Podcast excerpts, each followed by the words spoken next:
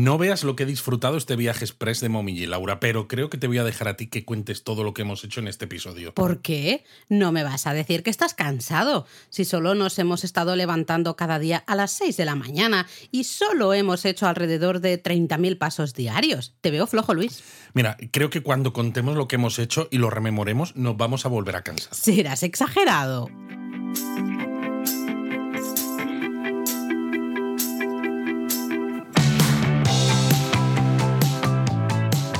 Bienvenidos a Japón a Fondo, El podcast sobre Japón de la mano de japonismo. patrocinado por Lexus. Experience Amazing. Bueno, he de decir que por primera vez el teatrillo creo que está mal puesto. Te he hecho ahí quedar mal, Luis. Bueno, siempre te hacemos quedar un poco mal en el teatrillo Sí, o, a- siempre. o hacer un poco el tonto, pero eh, es verdad. Esta que vez ha es un sido- poco realista. Ha sido muy real, ha sido una paliza de viaje. Ha sido una paliza y es verdad que lo hemos disfrutado mucho, pero claro, hemos acumulado tantas experiencias en tan pocos días que para hacer este episodio de Japón a fondo, para contaros qué es lo que hemos visto, cómo, cómo ha sido la experiencia, tenemos que tener las notas aquí al lado, porque a mí en mi cabeza ahora mismo se me acumulan los, los sitios, me bailan las fechas, no sé qué cosas hicimos, qué día o no, porque era todos los días haciendo cosas. Sí, de hecho, eh, es una anécdota así del viaje, pero muy graciosa. La contamos justamente ayer que estuvimos en Matcha de la comunidad japonismo, pero era muy gracioso que un día Luis dice, ah, me gustó mucho eso que hicimos ese día, Y claro, yo le miré y digo, Luis, eh, cariñito de mi corazón, eso fue ayer, o sea, hace unas horas, porque encima me lo dijo como por la mañana. Eh, y él, ¿cómo que fue ayer? No puede ser, no puede ser que fuera ayer. Digo, "Hombre, tanto que fue ayer, porque el día anterior, o sea, acabábamos de llegar, no no O era. sea, estamos fatal de la cabeza. Pero bueno, ha sido un viaje corto, ha sido un viaje muy intenso y ha sido un viaje muy disfrutado. He de decir que lo hemos disfrutado mucho, a pesar de que nos hemos cansado muchísimo también. Bueno, claro, es que ya el vuelo es un vuelo largo, porque nosotros salimos desde Málaga, tuvimos que tomar el vuelo de Málaga a París con Air France a las 6 de la mañana, que era es muy muy muy temprano. Lo bueno es que claro, llegas a París a una hora que te permite conectar con vuelos Sí. que haya hacia Asia, en este caso hacia Narita, que ya contamos en el en el episodio en el que hablábamos del viaje que íbamos a hacer, que Air France tenía un vuelo semanal a, a Tokio, ¿no? A Haneda, pero que ten- el miércoles tenía dos, uno a Haneda y uno a Narita. Semanal, no, diario, Luis. Diario, eso, un vuelo diario, que dicen, madre mía, qué barbaridad. Y, y encima, unos, unas horas antes, porque el embarque se abre 30 horas antes de que salga el vuelo, recibimos un correo en, el, en nuestros buzones de email que decía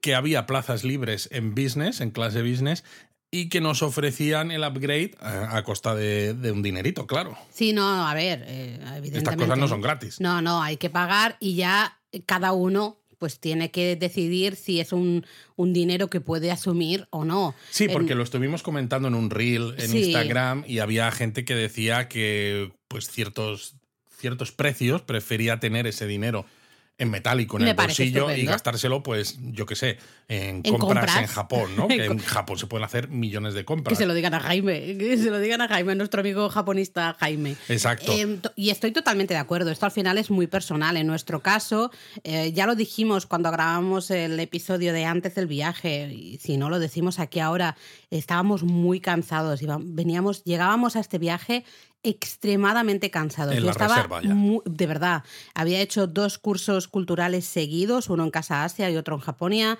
Eh, habíamos tenido que preparar, Luis, todas las newsletters de... Nos íbamos seis días, pero no sé cómo.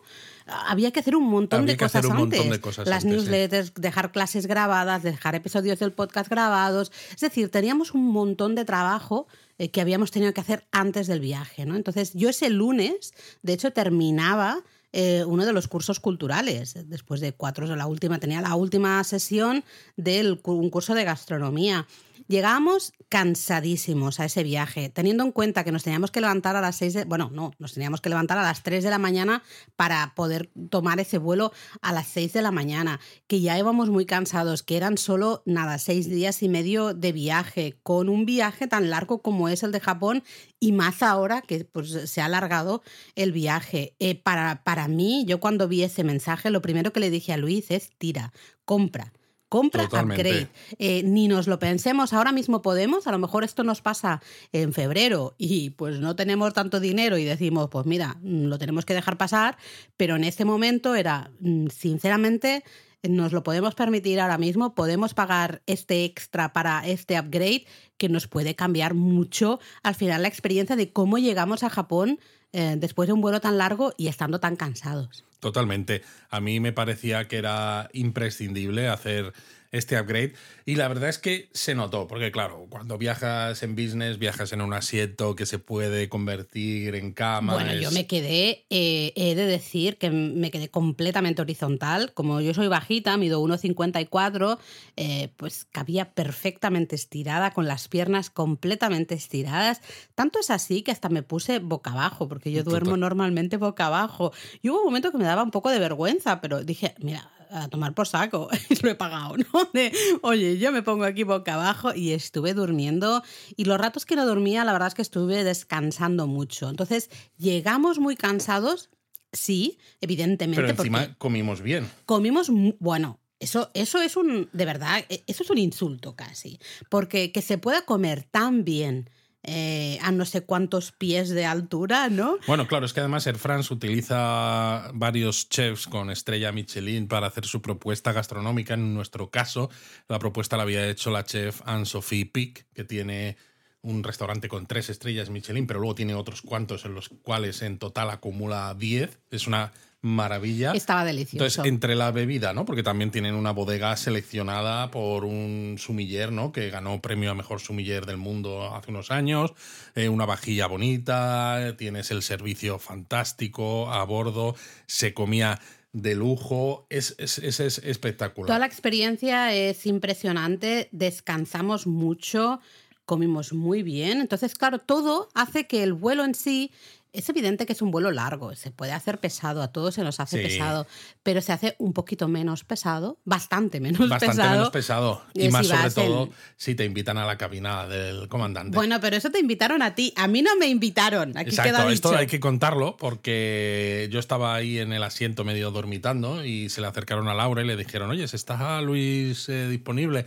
Y dijo, ah, sí, sí, espera que se lo digo. Y parece ser que el capitán, comandante, quería hablar conmigo porque sabía que estábamos a bordo y eh, había hecho su- sus deberes. Sabía que japonismo era una web sobre Japón que llevábamos desde 2006 y quería preguntarme algunas cosas sobre Japón porque el capitán del, del, del avión había viajado varias veces y volví a Japón ahora en unos meses con, con amigos y quería preguntarme algo sobre Shirakawa Go.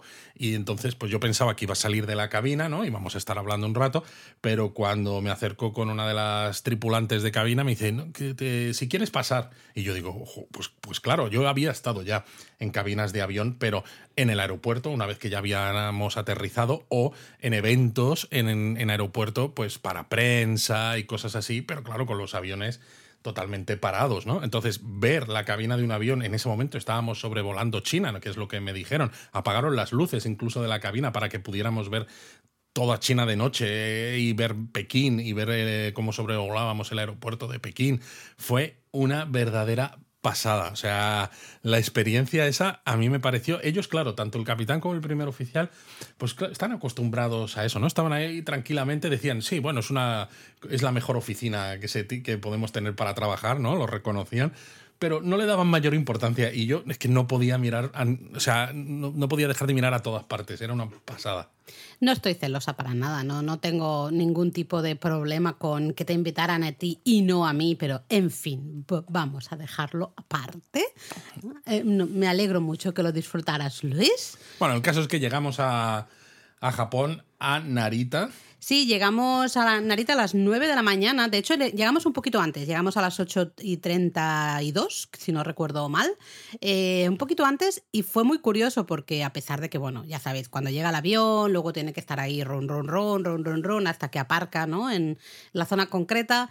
Luego teníamos que pasar inmigración, teníamos que recoger las maletas, pasar aduanas. Todo esto fue media hora, lo que tardamos. Y mira que había bastante gente. Había más gente que cuando estuvimos en Sí, febrero porque había más vuelos. Lo curioso es que eran vuelos sobre todo de, de Asia. Asia, mucho asiático, y me sorprendió que había mucha gente que no llevaba el QR en el móvil. Entonces mucha gente eh, tenía que estar escribiendo ahí los formularios de inmigración y de aduanas. Qué de menudo pie, rollo. Antes justamente de ponerte a la cola, cuando claro se va acumulando gente en esa cola. Tú, tú Total, ves total. Que, que va llegando gente porque llegan varios vuelos de golpe y claro, ¿no? si tú te quedas atrás porque tienes que estar escribiendo ese papelito, pues se te ha colado, entre comillas, mucha gente delante. ¿no? Exacto, es Entonces, un- seguimos recomendando, de verdad, es que no cuesta nada, lo haces en- desde casa, tranquilamente. Eh, rellenas ese formulario de inmigración, el formulario de aduanas, lo rellenas tranquilamente en casa desde el Visit Japan Web y ya lo tienes. no- y ya Además, está, no tienes que hacer es verdad mucho que más. nosotros en el momento en el que aterrizamos activamos las SIMs de Olafly Mm. que llevábamos en el móvil, con lo cual teníamos internet nada más tocar tierra. Sí, pero yo enseño la captura Pero de pantalla. es ¿eh? lo que iba a decir. eh, no os preocupéis pensando, oh, tenemos que necesitar No. internet para entrar en Visit Japan Web y enseñar los formularios. No hace falta. Además, aunque no tengáis la SIM de Olafly, que nosotros la recomendamos, pero Mm. en el aeropuerto hay wifi gratuito. Sí. Y funciona bien, ¿eh? Y funciona bien. Sí. Y además es lo que, lo que dices tú, Laura. eh, enseñando los QRs, eh, un pantallazo. En el momento en el que tú lo rellenas en casa, con la tranquilidad de que estás en tu entorno normal, le haces un pantallazo cuando lo tienes y enseñas eso y ya sirve. Ya está. Fue un proceso eh, bastante rápido, a pesar de que, de nuevo, había bastante gente. ¿eh? Había Me bastante sorprendió. gente.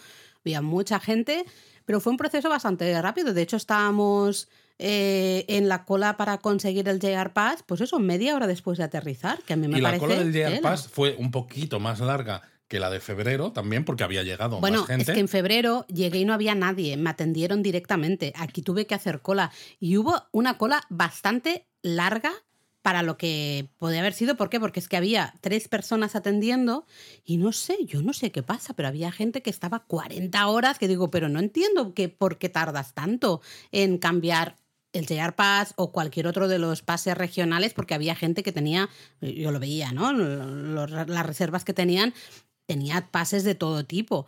Eh, uf, no sé, me sigue pareciendo que es un proceso demasiado lento. Sí, demasiado burocrático, Sí, sobre todo teniendo sí. en cuenta que ahora ya te dan un JR Pass, que es como un billete de tren, el que ya contábamos en febrero, con el mismo formato del billete de tren estándar, etcétera. Yo entiendo que, claro, ya lo hemos hablado con el, en el episodio del JR Pass, estuvimos hablando justamente de esto, ¿no? Entiendo que se necesiten hacer ciertas verificaciones, ciertos controles, porque si no, a lo mejor pues eh, sería un poco más. eh, se bueno, usaría de podría usarlo de manera fraudulenta, vamos a decir, pero no sé. De todas maneras, creo que si luego durante el viaje tampoco hay controles de nada, de nadie te pide el, el pasaporte. Al menos a ¿no? nosotros no nos lo pidieron. Sí ¿no? que es verdad que para hacer las reservas en las máquinas que nos tocaron teníamos que escanear el pasaporte, no solo poner el número, pero bueno, bueno, es que depende, porque había máquinas que tenían eh, escáner de pasaporte, entonces simplemente abrías el pasaporte y lo escaneaba, y había otras que no tenían el escáner de pasaporte y entonces tenías que meter a mano el número. Claro, pero si tú, por ejemplo, estás usando,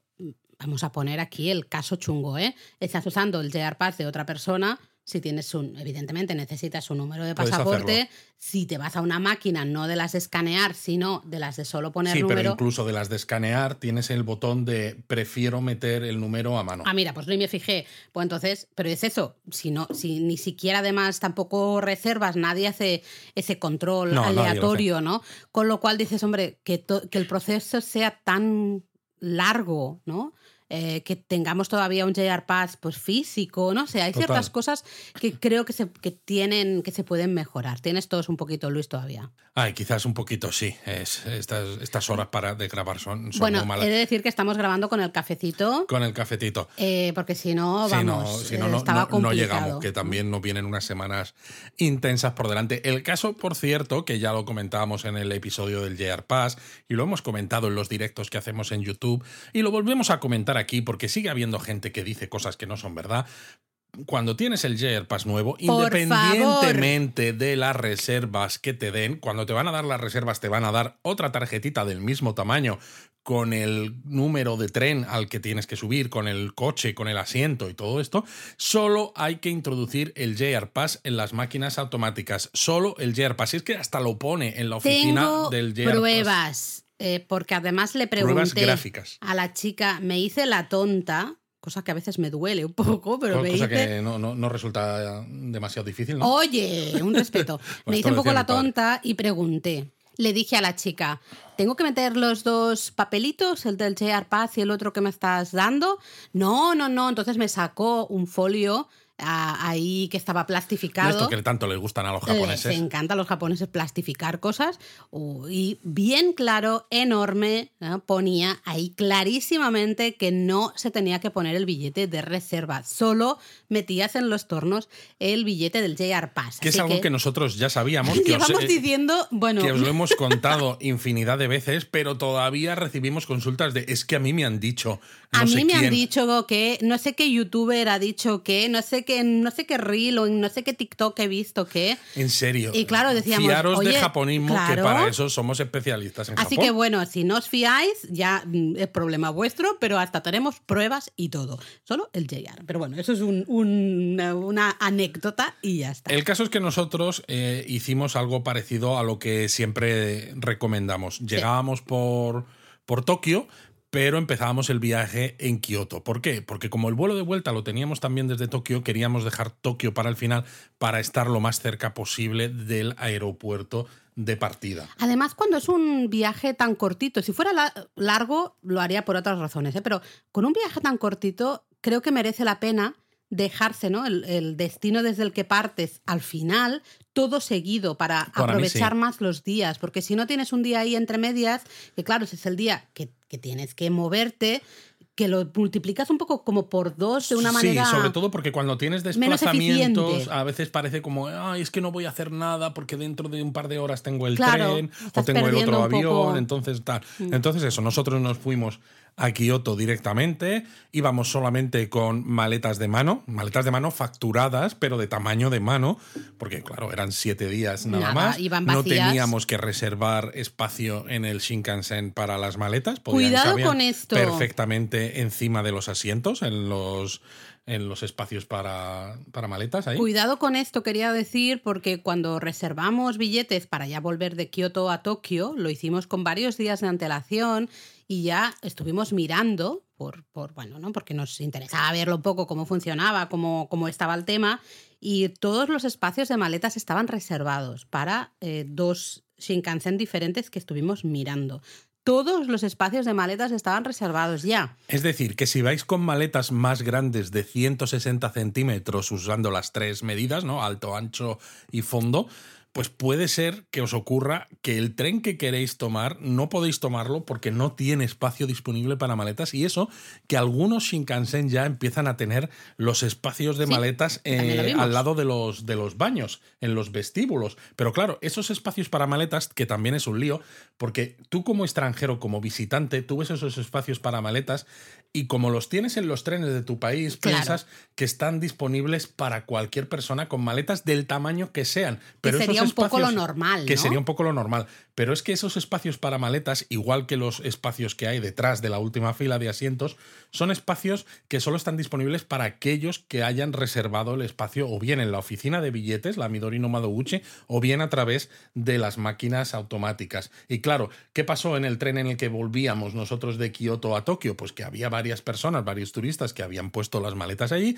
y llegó el revisor y bueno, pues aquí había un follón, un lío. Y el revisor, eso sí que lo revisa, ¿eh? Otras cosas no, pero eh, esto sí que lo revisa, están muy pendientes, lo dicen por mega- megafonía todo el rato, que son espacios solo para gente que los haya reservado previamente. Y de hecho vimos a gente teniendo que volver con sus maletas grandes que las tuvo que quitar de esos espacios y Sí. ponerlas en otros sitios. Sí, sí, sí. Entonces, para nosotros, de verdad, mm, sigue siendo lo más recomendable, sigue siendo moverse por Japón con maleta de mano y en todo caso usar servicios como por ejemplo el Exacto. Takubin si vais con una maleta más grande. Eh, sé que a veces puede asustar un poco el concepto ¿no? del Takubin, especialmente si no lo has hecho nunca, pero la gran mayoría de japonistas que luego nos escriben, de hecho, durante el viaje, no estuvimos comentando esto en Instagram, y hubo alguien que nos escribió y nos dijo, mira, os he de decir que yo cuando os escuché el episodio del podcast del Takubin, que hablaba del Takubin y demás, a mí me daba bastante miedo hacerlo, no estaba muy convencido, pero al final en este viaje decidí probarlo. Y nos decía, ha sido la mejor, decisión que podía haber tomado, ¿no? Porque realmente es súper cómodo, súper práctico y va muy bien. Así que seguimos, para nosotros sigue siendo la mejor opción. No ir con los maletones en el tren, ni en autobuses, ni en ningún lado. Dejad que se encargue el gatito negro u otras eh, agencias, ¿no? Otras empresas parecidas y vosotros os movéis con una bolsa de mano o un equipaje de mano, vamos. Exacto. El caso es que llegamos a Kioto, nos fuimos al hotel que estaba en la parte sur de la estación e hicimos el check-in. Hay que decir, eh, en el artículo que tenemos sobre dónde dormir en Kioto, recomendamos hoteles en muchas partes de Kioto, pero nos gusta mucho cada vez más la parte sur de la estación, porque la parte norte es donde está la parte principal de la estación de autobuses, donde está la torre de, Kioto, etc. Pero en la parte sur hay cada vez más hoteles, con lo cual la oferta es cada vez más grande y dentro de que es Kioto, ¿no? Que a veces el problema que tiene es que se está poniendo muy cara hmm. la ciudad porque además hay muchos hoteles de lujo, sobre todo si te vas hacia Higashiyama, hacia Arashiyama y todo esto, son hoteles que prácticamente es muy difícil que personas con sueldos normales puedan pagarlo, pero al sur de la estación los precios están bastante decentes y encima cada vez hay más restaurantes, más opciones de ocio. Eh, totalmente de acuerdo contigo. Mm, me gustó mucho el hotel donde nos alojamos, a pesar de que tenía la cama pegada a la pared, pero bueno, eso es otro tema. Pero me gustó bastante, la habitación no era exageradamente pequeña, típica habitación de hotel japonés sin armario, esto ya estamos acostumbrados. Estamos acostumbrados. Pero estaba bastante decente, tenía un pequeño sofacito donde pudimos sentarnos a, cenar el primer día, en fin, estaba bastante bien. Eh, en una zona, totalmente de acuerdo contigo, mucho más tranquila, también de paso que el otro lado de la estación. Tienes accesos directos a la estación mucho más rápidos, tanto a, las vías de Shinkansen como las vías de JR normales. Claro, tienes que cruzar toda la estación si quieres ir a tomar autobuses, pero es que hay varios autobuses que también, paran, detrás, detrás en esta otra. Entonces, yo cada vez soy más fan totalmente de esa zona. Lo bueno es que íbamos muy bien de tiempo, porque claro, teníamos unos planes para esta tarde, pero no sabíamos pues cuánto íbamos a tardar en inmigración, en tomar en Narita Express, en, no, lo típico. dijimos, a lo mejor a las 3 de la tarde estamos en Kioto, a lo mejor son las 3 y media. Realmente llegamos a las 2 y algo a Kioto, 2 y media creo que era en el hotel, y ya pudimos hacer el check-in porque el hotel hacía el check-in a partir de las 2. A partir de las 2. Entonces, bueno, fue dejar las maletas, nos cambiamos, nos aseamos un poquito y ya nos fuimos directamente. ¿Por qué? Porque teníamos que aprovechar las teníamos que aprovechar las horas de luz. Porque pensad que a finales de noviembre, principios de diciembre, el sol se pone sobre las cuatro y media. Evidentemente quedan todavía restos de luz, ¿no? Es decir, queda algo de claridad en el cielo hasta las 5 más, o menos, pero ya la luz cambia muchísimo y cambia además muy, rápido. Entonces había que aprovechar. Por eso las ideas que teníamos originales, que contábamos en aquel episodio cuando nos íbamos, que queríamos ver una serie de templos que había en la montaña al oeste de, la ciudad, los tuvimos que cancelar. Eso se cayó. Yo sigo queriendo ir porque me parece una zona que es preciosa. Mira, si vamos en verano a Japón, aquí queda dicho que vamos a hacer esa excursión. Mira, me parece, me parece fantástico. Porque creo que tiene muy buena pinta. Tiene muy buena pinta, pero además, ya no solo por los templos en sí, sino por la naturaleza que, los rodea. Espectacular. Espectacular. Pero, bueno, e, es verdad que aquí no, no, no, nos encajaba. Al final vimos que, era, mm, que íbamos a perder mucho tiempo llegando hasta allí en, autobús o hasta miramos en taxi, miramos la opción de llegar en taxi, y pues bueno, pagamos el taxi, pero si nos acerca bastante más rápido, pues hay que aprovecharlo, ¿no? Pero al final dijimos, no, vamos a hacer algo, vamos a hacer cosas que nos queden más cerca del hotel y que también tengan sentido. Y que también tengan sentido y cosas además que nosotros también, nosotros mismos, ¿eh? teníamos pendientes desde hacía tiempo, porque mm.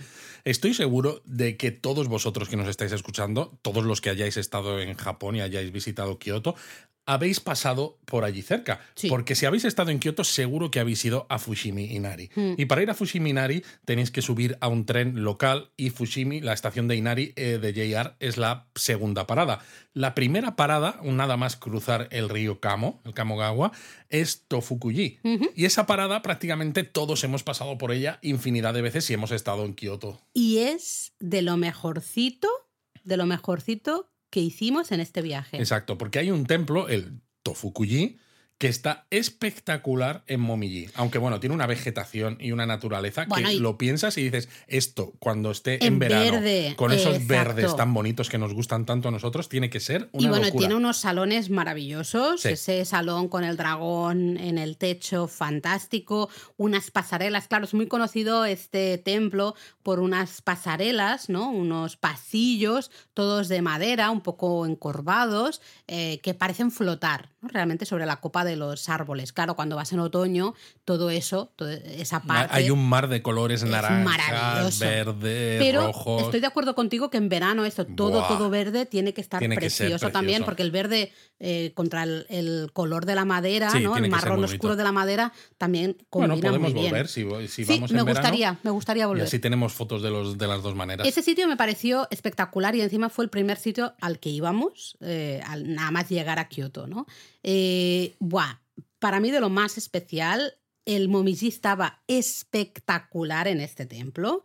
Está maravilloso porque al ir en tren yo pensaba, uy, no sé si hemos llegado un poco tarde, había algunos árboles ya, Exacto. porque este año se ve que ha sido un Momiji un poco extraño porque ha habido temperaturas muy altas. Y ha habido sitios en los que el Momiji realmente no ha llegado ni a empezar No. por el lío de temperaturas, Sí. ¿no? Que, que ha habido árboles que han, se les ha caído la hoja. Se han pasado al marrón haya- directamente. Exacto, sin que haya pasado por todos los colores intermedios. Sí, sí, sí. Entonces, justo ahí estaba espectacular. Es verdad que había mucha gente, pero lo Pero no disfrutamos. tanta. o sea, No, había, estaba bien. Había gente, pero no era una locura. Lo disfrutamos muchísimo, visitamos muy bien todos los jardines. Luego tiene la parte de los jardines zen, que claro, lo vimos más rápido porque Sí. habíamos estado mucho rato en la parte del jardín de Momiji. Por eso me gustaría volver en verano para verlo con un poco más de calma, esa parte. ¿no? Sí, porque el, eh, la entrada, es decir, hay una parte del Tofukuji que se puede ver gratis, Sí. sin pagar, pero luego lo que es la parte interior, ¿no? Donde ya lo ves desde dentro, eh, ahí tienes que pagar entrada, pero cerraban justo creo que a las cuatro y media. Sí, muy tempranito. y entonces, nosotros claro, habíamos llegado a las tres y media Sí, a teníamos que Tofukuji. ir Teníamos una hora rápido. para verlo. Entonces Sí. Lo curioso es eso, que la estación es, es una estación entre el local desde la estación de Kioto, se tarda nada, y luego desde la estación Tofukuji, está muy bien indicado, es un caminito de unos 10 minutos, lleno de tienditas también. pero además eso es lo que iba a decir, está lleno de tienditas, no solo para comprar recuerdos, sino Está también guay. para comer cosas en la calle, porque Sí. tienes aquí pues unos mochi de no sé cuánto, unos eh, mitarashi dango, Había mucho un no sé ambiente. qué, eh, había hasta hamburgueserías. Sí, eh, sí, tengo curioso. ganas de volver, tengo ganas de volver para verlo con un poquito más de Y poder pararnos un poco a Sí. probar cosas aquí y allá. Sí, sí, porque es verdad que, claro, íbamos con el tiempo un poco justo, ¿no? Entonces, bueno, pudimos disfrutar de este Tofukuji maravilloso y luego teníamos el plan de que a partir de las 6 de la noche el templo Toji, mm, también al sur de la estación, eh, abría, ¿no? en época de Momiji, abre por la noche con esas iluminaciones especiales. También aquí estuvimos dándole muchas vueltas casi hasta el último momento de qué hacer, porque decíamos, vale, hemos terminado de ver el Tofukuji, ¿qué hacemos ahora? ¿Nos vamos hacia el norte? ¿Vamos a cenar algún ramen? ¿Vamos a ver no sí, sé porque qué? ¿Vamos a ver teníamos no la sé cuánto? entrada del Toji, ya teníamos la... Ah, no, no, del no la Toji teníamos, no. por Es eso. verdad, es verdad. No, Entonces era, había varias opciones Sí. disponibles. Y Sí, era, queríamos mm, ir a probar eh, ramens, por ejemplo, pero nos teníamos que alejar bastante para lu- luego volver a bajar. Eh, total, que al estábamos final. cansados, Sí. acabábamos de llegar. O sea, todavía era en nuestro día de llegada, llevábamos más de un día entero sin dormir. Bueno, lo que hubiéramos dormido en el avión, pero Hombre, yo dormí bastante. Así que no me quejo, ¿no? Pero bueno, sí que es verdad que con el cambio horario y todo, no sabes, no sabes dónde estás. También es verdad que cuando vas para allá, este primer día tienes la energía, no sabes de dónde la sacas, No, realmente la emoción de no, estar es ahí. Y yo después de estar en el Tofukuji estaba a tope de energía, ¿eh? me, me flipó tanto ese lugar que, que era, me da igual, ¿no? No recuerdo qué hicimos, estuvimos paseando, ¿qué no, hicimos? fuimos, al hotel, ¿qué Nos hicimos? fuimos al, al hotel, creo que, que fue. Es que no me acuerdo. No, fuimos hacia la estación de Kioto y allí tomamos un autobús que nos acercó hasta relativamente cerca del eh, templo Toji. Exacto. Y allí llegamos sobre las cinco y cuarto y tuvimos que hacer cola, más o menos. Para... Que no os lo recomiendo, eh, porque básicamente nos pusimos a la cola, pensábamos que a lo mejor, ya que había cola, que a lo mejor iba eh, a ir entrando la gente como en grupitos, ¿no? Poco a poco. poco o que a, poco. lo mejor había un, ah, Un límite de aforo sí. determinado y dijimos, pues qué suerte que estamos justo para la primera entrada, ¿no? Para, porque abrían a las seis, porque así podemos verlo sin problemas, nos aseguramos. Eh, no. Pero realmente no, porque ahí iba entrando la gente y si había... Esto es tonto el último, casi. ¿eh? básicamente. Eh, además, es una pasada la de, la de gente eh, que, que entra de golpe, todo el mundo se acumula, claro, en el mismo sitio para hacer la foto Bueno, típica. es que hay que decirlo, porque claro, cuando estás haciendo la cola, estás viendo ¿no? la calle eh, de Kioto con el muro del Toji y se ve la, la pagoda.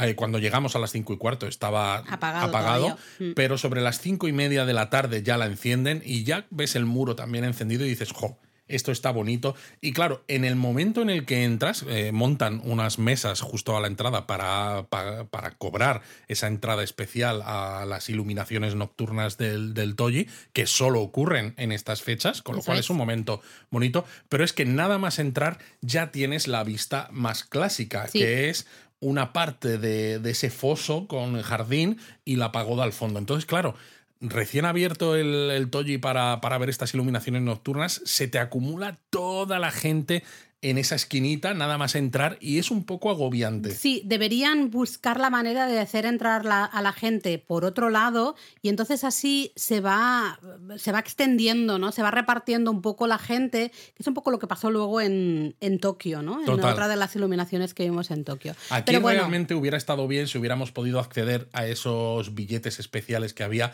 para acceder a las iluminaciones nocturnas a partir de las cinco y media. Sí. Porque tenías media hora para entrar antes que el resto de la gente y te hacían una mini visita guiada. Sí, pero de todas maneras eh, está precioso. Ah, esos reflejos, yo es que aluciné con muy esos bonito. reflejos que decías, es que no sé qué es real y qué es reflejo, ¿no? Era, eh, se confundía todo. Y es curioso porque hubo varios japonistas que viendo las fotos que Sí. pusimos del templo Toy en la iluminación nocturna nos dijeron, ah, pues estamos justo en, en Kioto, mañana vamos a ir a verlas. Sí, sí, además luego poder entrar en los salones, porque puedes entrar eh, en todas partes, puedes hacer la visita normal, digamos, a todo el, el templo, entonces acercarte a la pagoda, ver ciertos salones, ver... En los salones no se pueden hacer fotos, con lo No. cual no tendréis fotos cuando añadamos estas fotos a nuestro artículo del templo Toyi, pero hay que decir que los budas que hay ahí en esos salones son espectaculares. A mí me recordaban un poco a algunos que habíamos visto en algún en algún templo en, en Tokio, las afueras.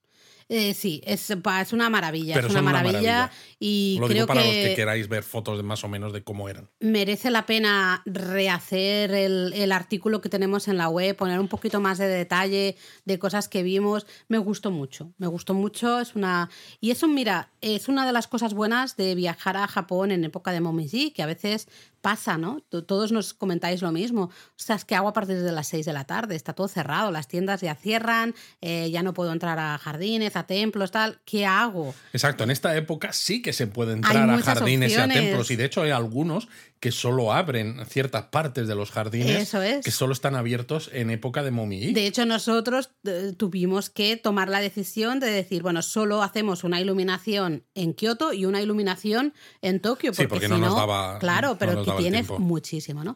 Entonces, bueno, eh, estábamos muy cansados, visitamos eso, el Tofukuji y el Toji, maravilloso. Estuvimos mucho rato eh, viendo la iluminación del Toji, es verdad que lo disfrutamos muchísimo. Y en el Toyo además se podían usar trípodes. Sí, sí, sí, ahí hiciste alguna con, Ah, sí, con en el trípode, Toyo ¿eh? hice fotos con trípode. Eh, y luego, bueno, sí que es verdad que estábamos ya muy cansados, no nos apetecía, os, no sé si os pasará también a vosotros, que estás tan cansado que dices, es que no quiero ir a un restaurante y estar, tener que estar eh, visible, ¿no? Presentable en un restaurante. Entonces lo que hicimos fue cogernos comida para comer en el, en el hotel. Sí. Y comimos en uno de los sitios... ¿Ya lo contaremos en la web o lo Sí, explicamos no, aquí? lo podemos contar en la web. Lo dejamos así. Sí. sí, Vale, pues eso.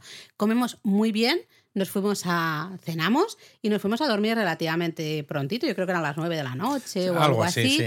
Pero dormimos bastante bien. El jet lag nos ha respetado bastante. Nos ha respetado bastante. Y nada, pues ya el, el día siguiente empezábamos fuerte también porque nos fuimos al Daigoji. Al Daigoji. El Daigoji es uno de estos templos que está un poco a las afueras de, de Kioto. De hecho, pertenece a Fushimi-ku. ¿no? A la zona Al donde distrito está, de al Fushimi. distrito de Fushimi, donde está este barrio del Sake, donde está el propio santuario de Fushiminari, etc. Y tiene una de las vistas más icónicas Hmm. de Momiji en Kioto, ¿no? Con una pagodita en un estanque, con un pequeño puentecito. Es muy bonito. Es muy bonito y lo ves en directo y es muy bonito. Sí que es verdad que cuando nosotros llegamos había justo el árbol más cercano a ese salón Benten, ¿no? El salón dedicado a Benzaiten, que, que ya se le habían caído un poquito las hojitas, pero el resto, los otros árboles que había, Había al otro lado del estanque, estaba precioso. Y había unos reflejos maravillosos. Maravillosos, ¿no?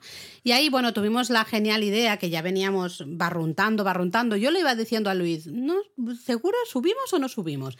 Y al final tuvimos la maravillosa idea. Madre mía, Laura, vaya voz que tienes. Uf, es que, es que seguimos cansados. ¿eh? Tiene voz de, de camionera. camionera. Sí, sí. Eh, tuvimos la maravillosa idea de subir, porque claro, el Daigoji, eh, el complejo principal del templo, está en la base de una montaña, la montaña, el monte Daigo.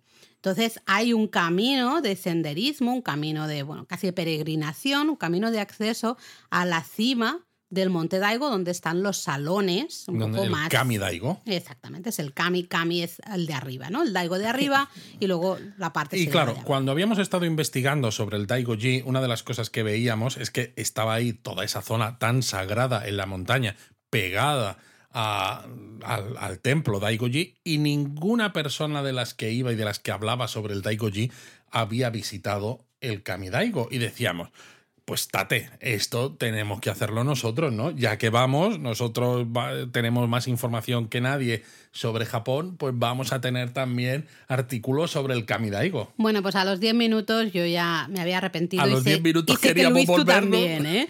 Pero dijimos, bueno, ya estamos, venga, va, vamos a seguir. Eh, cuando estábamos a mitad de camino, y ahí sí que, claro, ya era el punto de no retorno. Dices, estoy a mitad de camino, ¿qué voy a hacer? Pues ya sigo para adelante. Es que para que entendáis, es una subida por montaña donde es todo Todo cuesta, todos escalones. escalones. Y subes y subes dura, y subes. Son dura. unos, no sé, tres kilómetros de subida. Que así pensado no es que sea mucho, porque tres kilómetros a lo mejor se pueden hacer en media horita. no, sí, eso no eh, es si- nada. si La- es en plano. distancia no es nada. En el distancia no es que sea mucho, pero es muy duro de subir. Es y más muy cuando, empinado, ¿eh? En mi caso, por ejemplo, no también, pues yo llevaba la mochila a la espalda, que eso que esta vez no llevaba muchos objetivos ni nada, pero llevaba el trípode ahí metido en la mochila y llevaba la cámara colgada al cuello eh, para hacer fotos aquí y allá y me estaba, o sea, yo ya no podía más. Fue terrible, lo peor fue llegar arriba, eh, esos baños, me voy a acordar toda la vida de esos baños, tengo fotos si alguien no me cree. Si alguien no me cree y me escribís, cuidado porque os puedo mandar fotos. Sí, porque dijimos de ese que baño. fue curioso las redes sociales. Dijimos que había unos baños ahí arriba en Kamidaigo eh, que dices, oye, pues es verdad que hay unos baños, pero baños sin papel higiénico, sin agua corriente, daba un asco tremendo. Solo baños de estilo además tradicional. Eh, japonés y la gente nos decía no esto no puede, No ser, puede ser. con lo limpios que son los japoneses serán los turistas y dices pues si aquí no hay mucho turista Si no había nadie, estábamos nosotros solos. Y los señores que estaban arreglando un poquillo ahí los arbolitos eh, en el camino. Eh, terrible. Entonces, uf, a mí eso me, me terminó de poner de mal humor, lo siento, pero es verdad que me enfadé muchísimo y con el ese problema es sitio. que nos dejó las piernas destrozadas y los para pies llenos de ampollas además Sí.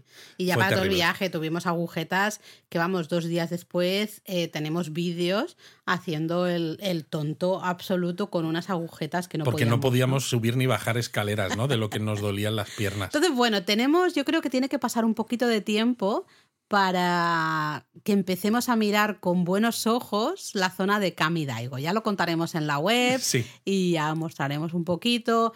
Pero yo, sinceramente, a día de hoy a mí me preguntas y yo no, no lo recomiendo. Lo, Lo, que siento, pasa es que no. tenemos muchos japonistas que les gusta el senderismo, Sí, les sí, gusta sí. la montaña, y es verdad que es una zona hiper tranquila, porque nos cruzamos con muy poquita gente. Nos cruzamos con una pareja al subir. Exacto. Con una señora cuando nosotros ya bajábamos. Ay, sí, esa pobre una señora, señora. mayor que estaba todavía, le quedaba un montón por subir y estaba ya subiendo que, que o sea, fue la primera vez, porque muchas veces lo hemos dicho, ¿no? Y seguro que los que habéis estado en Japón lo habéis visto también, que vais de camino hacia algún templo, santuario que está en montaña y vais vosotros que os está costando la subida y os adelantan los abuelos japoneses y dices, madre mía, ¿de qué pasta están hechos estos abuelos? Pues bueno, esta abuela japonesa Esa estaba la que nos eh, estaba hecha polvo y lo, que- Sí. y lo que le quedaba de subir a la sí, pobre. que madre nosotros mía. nos miramos y dijimos, ay Dios mío, que habría aquí que va-". avisarla. Sí, porque no, señora, no, no lo haga, no lo haga porque no. En fin, fue, fue muy, muy, muy, muy duro. Eh, bueno, comimos por ahí algo lo que pudimos y tomamos después de este Kamidaigo, que estábamos machacadísimos, tomamos el trenecito a Kurama. Teníamos muy poco tiempo, pero casi casi lo hicimos un poco a propósito, de decir, mira, nos sentamos en el tren, eh, disfrutamos un poquito desde el tren del túnel este de Momiji, llegamos a Kurama, vemos algo hiper rápido y en todo caso nos, nos volvemos, nos sentamos en el tren otra vez y descansamos un poco. No era más el hecho de Total, vamos total. a ir en el tren y, y a disfrutar Sí, un porque poco en del Kurama, paisaje. eh, en Kurama tenemos artículo en la web, pero estaba muy antiguo, con fotos muy antiguas. Es verdad que cuando fuimos, la parte de Momiji en la zona de Kurama ya no estaba a tope, porque claro, eh, estaba a tope, por ejemplo, en el Tofukuji, que habíamos estado el día de antes, Sí. pero como la zona de Kurama está un poquito en montaña, ahí había llegado unos días previos. Yo creo que a lo mejor cuatro o cinco días antes hubiese estado en pleno, ¿no? Y el túnel de Momiji Estaba bonito, pero... estaba súper bonito, pero es verdad que ya había muchos árboles con hojas caídas, ¿no? Entonces, bueno, teníamos planes de bajarnos. Yo había estado investigando con Google Maps para ver dónde podíamos bajar hacer fotos desde, ¿no? desde abajo del trenecito pasando, en el Momiji y demás, pero estábamos tan cansados. Vimos que tampoco el Momiji no estaba a tope. No estaba tan espectacular, Eh, aunque estaba bonito. mira, mm, es igual, nos sentamos aquí, estamos sentadicos. Exacto, y nos fuimos y hasta. Kurama, que se notaba que no había tanto Momiji, porque la propia estación de Kurama tenía montado eh, una, una especie de zigzag para la cola de gente que está esperando para subir al tren de vuelta a Kioto, parecido a los parques temáticos, y sin embargo, cuando nosotros estuvimos, no había nadie haciendo esa cola, es decir, se podía subir al tren sin problemas, y nos fuimos al Kuramadera. Exacto, visitamos Curamadera,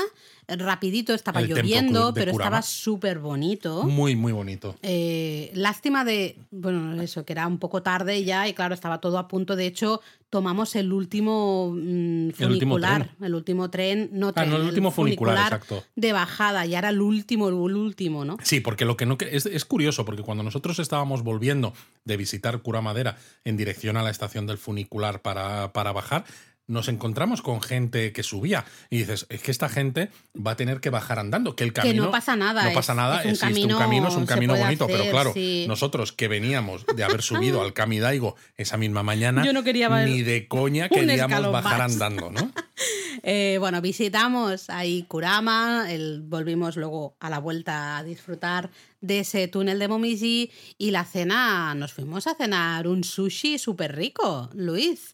Ese día fue, si Luis me está mirando con cara ¿Fue de... ese día el del sushi? Fue ese día, sí. Eh, me he ido a las fotos a comprobarlo. Tengo el móvil aquí en la mano para comprobarlo. Madre mía, tengo un lío en la cabeza. Un sitio de sushi, de sushi en cinta transportadora, Kaiten Sushi. Sí, pero no es un sitio de sushi porque seguro que habéis leído ya en japonismo hablar de sushiro, de kura sushi, que son eh, restaurantes de sushi ahora mismo muy populares en cinta transportadora porque son hiper baratos. Muy, muy barato. Lo que en pasa este caso no. la calidad no es demasiado grande. En este caso Era baratito, estaba bien. estaba bien de precio, aunque no era hiper barato, No. pero se notaba La diferencia tela, ¿eh? porque había tres chefs de sushi preparando sushi detrás de la barra. Además que tú los veías. los tú veías. estabas ahí. De hecho, nosotros teníamos uno eh, justo al otro lado de la cinta transportadora. Y es diferente con respecto de otros sushi de en cinta transportadora, porque en otros prácticamente ya se ha puesto de moda que tú pidas todo a través de la tablet. Aquí también había tablet, pero había mucho más sushi fresco Sí, que se iba poniendo, que lo iban haciendo y lo iban colocando en la cinta Sí. transportadora, ¿no? Entonces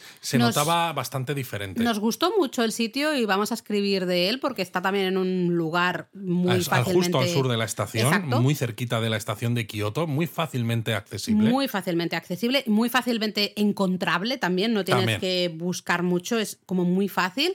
Así que, bueno, hablaremos de él. Nos estamos enrollando, Luis, cosa mala. Pero cosa ¿eh? mala, bueno, es que es Eh, un viaje Sí, interesante. sí, bueno, eh, viaje corto pero intenso, lo hemos dicho. Entonces, el día siguiente, que ya era viernes, teníamos la excursión osaquense. Osaquense. Osaka. Sí, esta es una excursión que yo le había planteado a Laura porque ella me había mencionado varias cosas de Osaka en el pasado y yo sabía que le hacía ilusión y dijimos y le dije, "Oye, es que tal si metemos Osaka aquí entre medias."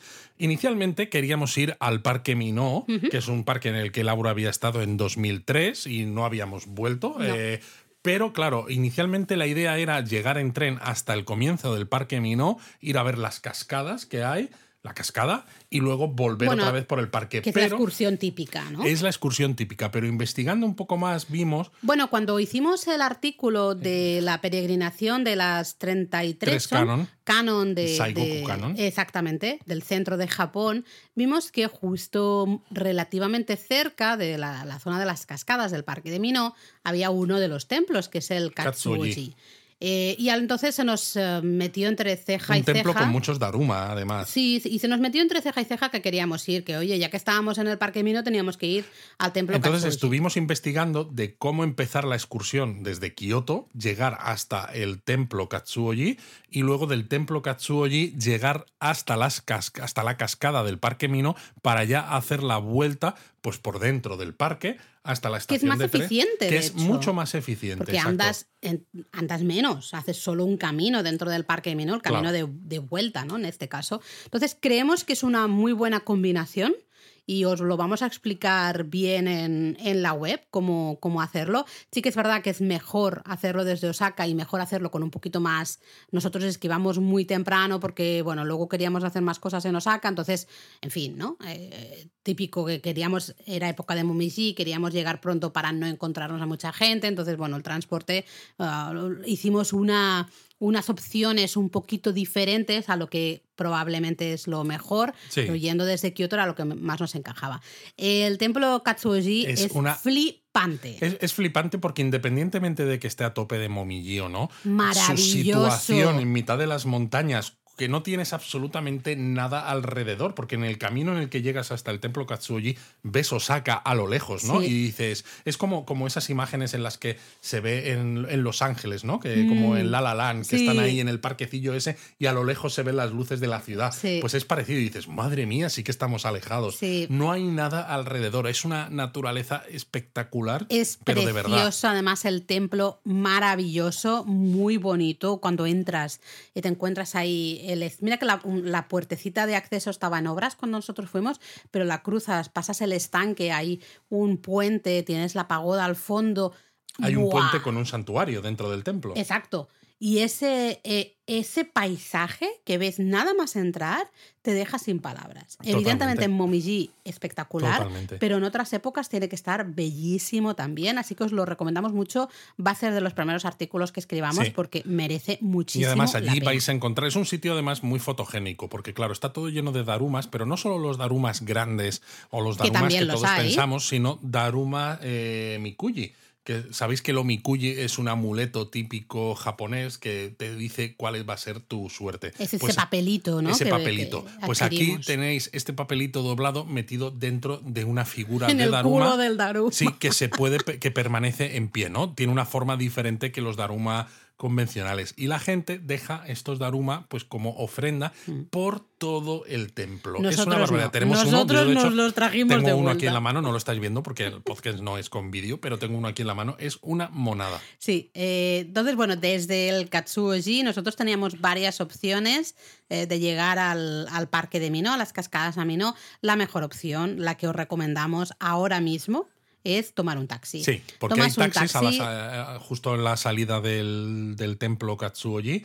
Y los. eh, Diez minutos. Son 10 minutos lo que se tarda. Los Sí. taxistas ya es una de las opciones más típicas. Sí. de- Tú le dices en las cascadas de Minó y te dejan en lo que es el parking, eh, la zona de parking de esa de la zona norte, por decirlo de alguna manera, del parque de Minó, ¿no? Que es justo Exacto, donde con lo cual tú desde allí caminas 5 o 10 minutos Sí. y ya estás en la cascada. Exactamente. Entonces hicimos todo el, el paseo de vuelta por el parque de Minó, que estaba súper bonito. Ahí tú te hice la misma fotochorra que te habías hecho en 2003. Es que fue gracioso porque pasamos por una roca y ¿no os pasa a veces que te viene el flash de recordar Flash. al- una anécdota, un momento, ¿no? Y le dije a Luis, digo, tengo una foto aquí de hace pues 20, 20 años. años. Eh, tengo una foto aquí haciendo como que sujeto la roca, haciendo el gilipollas, ¿no? Básicamente. Básicamente. Y Luis dijo, venga, pues la vamos a recrear, ¿no? Haz- Ponte otra vez. Y me hizo él también. Entonces te- tienes que sacar esa foto La tengo que para poner sí. las dos fotos ju- juntas, ¿no? Eh, un paseo muy bonito el del Parque de Minot y creo que es una excursión súper chula. Combinada el Katsuoji y el Parque de Minot, merece mucho la pena comerse ahí el momiji tempura, la tempura de momiji, de hojitas, de, de arce, que es muy típico, hacen ahí. Así que os lo recomendamos mucho. Y luego... Luego, este día, después de, de todo lo de Katsuoji y el parque de Minot, el plan original era volver a Kioto y seguir viendo cosas, pero nos dimos cuenta ya antes de hacer el viaje de que iba a ser un poco una paliza. Entonces decidimos quedarnos en Osaka para explorar un poco con más tranquilidad ciertas cosas que queríamos hacer, sobre todo de comida, porque al final Osaka también es una ciudad muy conocida por su comida. ¿Y dónde nos fuimos a comer, Laura? Bueno, nos fuimos a comer un negiyaki, que es muy típico de Osaka y en cambio mucha gente no lo prueba. Eh, Seguro que todos habéis comido konomiyaki en Osaka, pero de hecho nosotros, de los primeros lugares a los que fuimos juntos en Osaka, fue a un sitio de a un Negiyaki. sitio de negiyakis. Exacto, fuimos Eh, con unas amigas japonesas en 2003. Sí, exactamente. Entonces, y fuimos a un restaurante de negiyakis que también os lo mm, presentaremos, os lo pondremos en la web porque eh, estaba hiper bueno. Sí, muy y no es excesivamente caro. No, no. y es no, una no. opción que, bueno, o sea, llena, pero no resulta tan pesado a veces como el okonomiyaki. Y sobre todo también es algo diferente, algo especial, algo muy típico de Osaka. Y ya que estáis por Osaka, pues ¿por qué no hacer algo que sea típico de la ciudad? Y luego, claro, eh, Osaka, todos conocéis Osaka como el lugar de los takoyakis. Así que también te- decidimos probar varios takoyakis. Exacto. Y ya os lo enseñaremos. Ya os enseñaremos dónde podéis ir. eh, ya, ya- vamos a dejarlo así un Vamos a dejarlo así, sí, porque hay varios sitios de takoyaki interesantes. Sí, sí, sí. Eh, no recuerdo qué hicimos para cenar, sinceramente. Supongo que ya con los takoyakis acabamos bastante llenos, pero no lo recuerdo. Voy a mirar. Ah, no, claro. Era aquí este día. Ese día fue con donde cenamos en el hotel. En el restaurante del Ah, hotel. cierto. Si estábamos muy cansados, lo tenéis que entender. Eh, cenamos en el hotel. También más que nada porque estábamos muy cansados y el hotel en el que estábamos tenían una de, de 5 a 10 te Mm. daban una bebida gratis. Dentro de las la bebidas bebida podía de ser bienvenida. Y podía una ser cerveza, o sea, un bebidas, tonic, sí, sí, decir- guays. Entonces nos tomamos una cervecita, había unos fuegos ahí, ¿no? En el, en el suelo, estuvimos un ratito ahí, luego cenamos y nos fuimos a dormir tempranito, porque al día siguiente teníamos una excursión sorpresa. No sé si la quieres contar o la pasamos de largo. No, yo creo que se puede contar, ¿no? Bueno, pues la excursión vino un poco porque desde hace tiempo, Luis, desde hace años, eh, Luis está R que R con que tenemos que ir a un templo en la prefectura de Fukui, el templo Bueno. Pues Tenemos que ir a Fukui porque es una de las prefecturas que nos quedaban Pendientes. por visitar. Ahora ya está, ya check. Ahora sí, solo nos queda una ya. Eh, entonces, bueno, en el proceso, en los inicios de planificación del viaje, de hecho, estábamos mirando de si no comprar el JR Pass y a lo mejor comprar el Hokuriku Arch Pass. Que entonces nos dijimos, permitía ir a, a Fukui. Exacto, pero por arriba, ¿no? Por la zona de Kanazawa, esas cosas que... Y es un tema que yo le dije de cachondeo un poco a Luis, lo recuerdo perfectamente, además estábamos yendo a la comisaría para renovarme el pasaporte, es que me acuerdo perfectamente, y, o el DNI, y le dije a Luis, jaja, mira, podríamos ir a Ley Hazy de esta manera. Y entonces nos fuimos a tomar un café y ahí, como que los dos dijimos, a ver, lo, lo has Oye, esto de posible. Pero ¿y si lo hacemos? de Claro, verdad? porque por Fukui hemos pasado muchas veces, porque desde Kioto hemos ido muchas veces con el Sandabar, el Sandabado, Zandabado. ¿no? el, el tren Limited Express que conecta, al menos por ahora todavía, en el momento en el que estamos Uh. escribiendo, escribiendo, digo, estamos grabando este, este, este episodio, conecta Kioto con Kanazawa. Entonces habíamos pasado por ahí muchas veces. Entonces era algo que nosotros conocíamos fácilmente, antes incluso de mirar los horarios y cuáles eran los que nos venían bien. Oye, podemos llegar a Fukui con este tren directo desde Kioto. Y Mm. efectivamente así fue. ¿Cuál es el problema también? Pues que claro, el tren hasta Fukui tarda una hora y media. Mm. Luego, desde Fukui tienes que tomar otro trenecito así muy, pues con mucho encanto, pero local, hasta la eh, estación de Eiheiji Guchi, ¿no? La, la puerta, digamos, de Eiheiji, que tardas otra media horita. Y luego tienes allí que tomar un autobús que te de, tarda otros 15 minutos. 10 minutitos, pero bueno, sí. Entonces, claro, entre unas cosas y otras se te va alargando. Pero bueno, dijimos, vamos a hacer esta excursión, pues porque nos nos parece que tiene, que tiene cierto encanto. Y vaya se lo hicimos y lo disfrutamos una barbaridad. ¿Qué lugar, señores? Eh, se puede hacer como excursión de día desde Kioto perfectamente. Sí, perfectamente.